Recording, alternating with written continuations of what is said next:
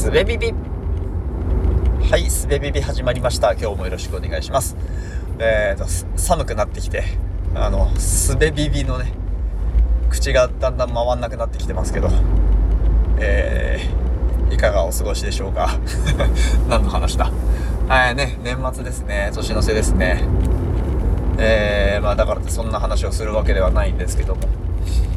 あの子供のね習い事に行った時の話なんですけどまあ行った時っていうか習い事での話なんですけどえー、っとあるそこからもらってきた書類に、うん、なんかこうそこのねその場所の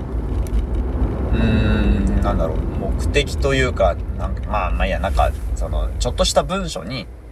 うん、子育て中のママさんの頑張る姿を応援だかどうのこうのとか書いてあったんですよね。んで、ママだけかよってパッと思ってしまったんですけど、うん。こうまあそこは全体的にな、なんて言うんだろう、女性比率がとても高いというか、働く人多分ほとんど女性なんですよね。うん。で、まあ、あのー、男性いるにはいるのかいや、でも見たことないな。うん。まあでもその、えっと、付き添いの親の中にはね、たまに男の人もいるんですけど、うん。まあだから、えー、パパもいるのになーって思ったっていう話なんですけどね。なんかでも、これって、あ別にそこのね、そこの、あの、習い事の、そこの組織が、けしからんみたいなことを言うつもりはなくて、多分当たり前の感覚というか疑いもしないですよね。うん。まあこれだんだん変わっていくんだろうなって思いつつうーんとそうね今過渡期だと思っていればいいのかな。なんかこううーんなんだろう。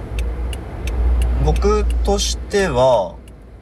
こう個人的にはこのようなモヤモヤを感じる機会が減ればいいなと思うしでも、えーと、一方で僕もこのような加害者になってしまっている場面がたくさんあるのだろうなということは、まあ、胸に留めておかなければいけないなとも思うんですけど、えー、請求に例えばその文書のね内容を子育て中のパパやママに変えろとかえー、親にすればいいんじゃないかとか、そんなことを言うつもりはなくて、というか、それはね、ただの、あの、不毛なモグラ叩きであって、うん、そ、そこ変えたからっていうわけじゃないんですよね。なんかね、この先、そこの教室、習い事のね、教室と関わる中で、あこれは根本から、えー、なんか伝えていかねば僕が楽しくないぞとかもし思ったとしたらなんか行動するかもしれないんですがそれはうんとなんかこう社会のためとか、えー、正義のためとかではなくて僕のための話なのでなんかあんまりここで、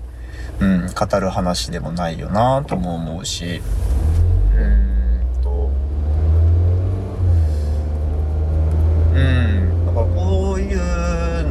そう前にも1個あったんですよ。あの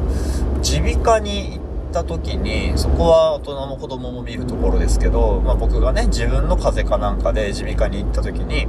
ふとトイレに行ったらトイレに貼ってあるポスターにあのちっちゃい子のお子さんのお子さんの耳の聞こえの異常に気づけるのはお母さんだけですっていう紙が貼ってあってポスターが貼ってあっておーおーマジかって。お母さんだけかって思ったんですけど。ねえこれもねだからうーんと古くは古くからと言ったらいいのか古くはと言ったらいいのかわかんないけど、うん、古くは子供を見るのは女性の仕事であるという観念があったわけですよね。まあこんなこと今更改めて言わなくても皆さんお分かりでしょうけど。うん。なんかねその時代にはみんな当たり前にそうだと思ってて疑いもしなかったことが、えー、ただそのままでいるっていうだけで今見るとすごいなんか違和感とか差別的に見えたりするっていうことですよね。うん。あのー、少し前にね、オリンピックのなんかこう不祥事が話題になってた時に、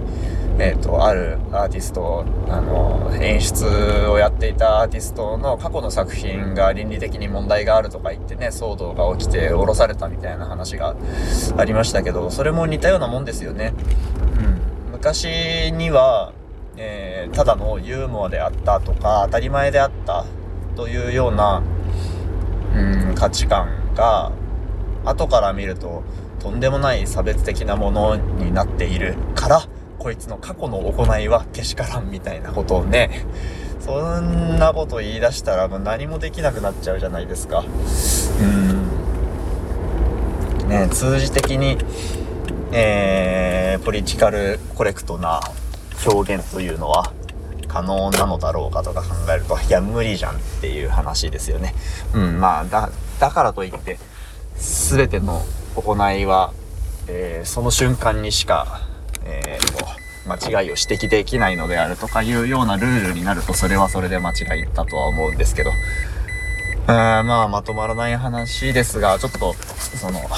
紙一枚に書いてあったちょっとした一言から、うーん、覚えた違和感のお話でした。じゃあ今日も聞いてくださってありがとうございました。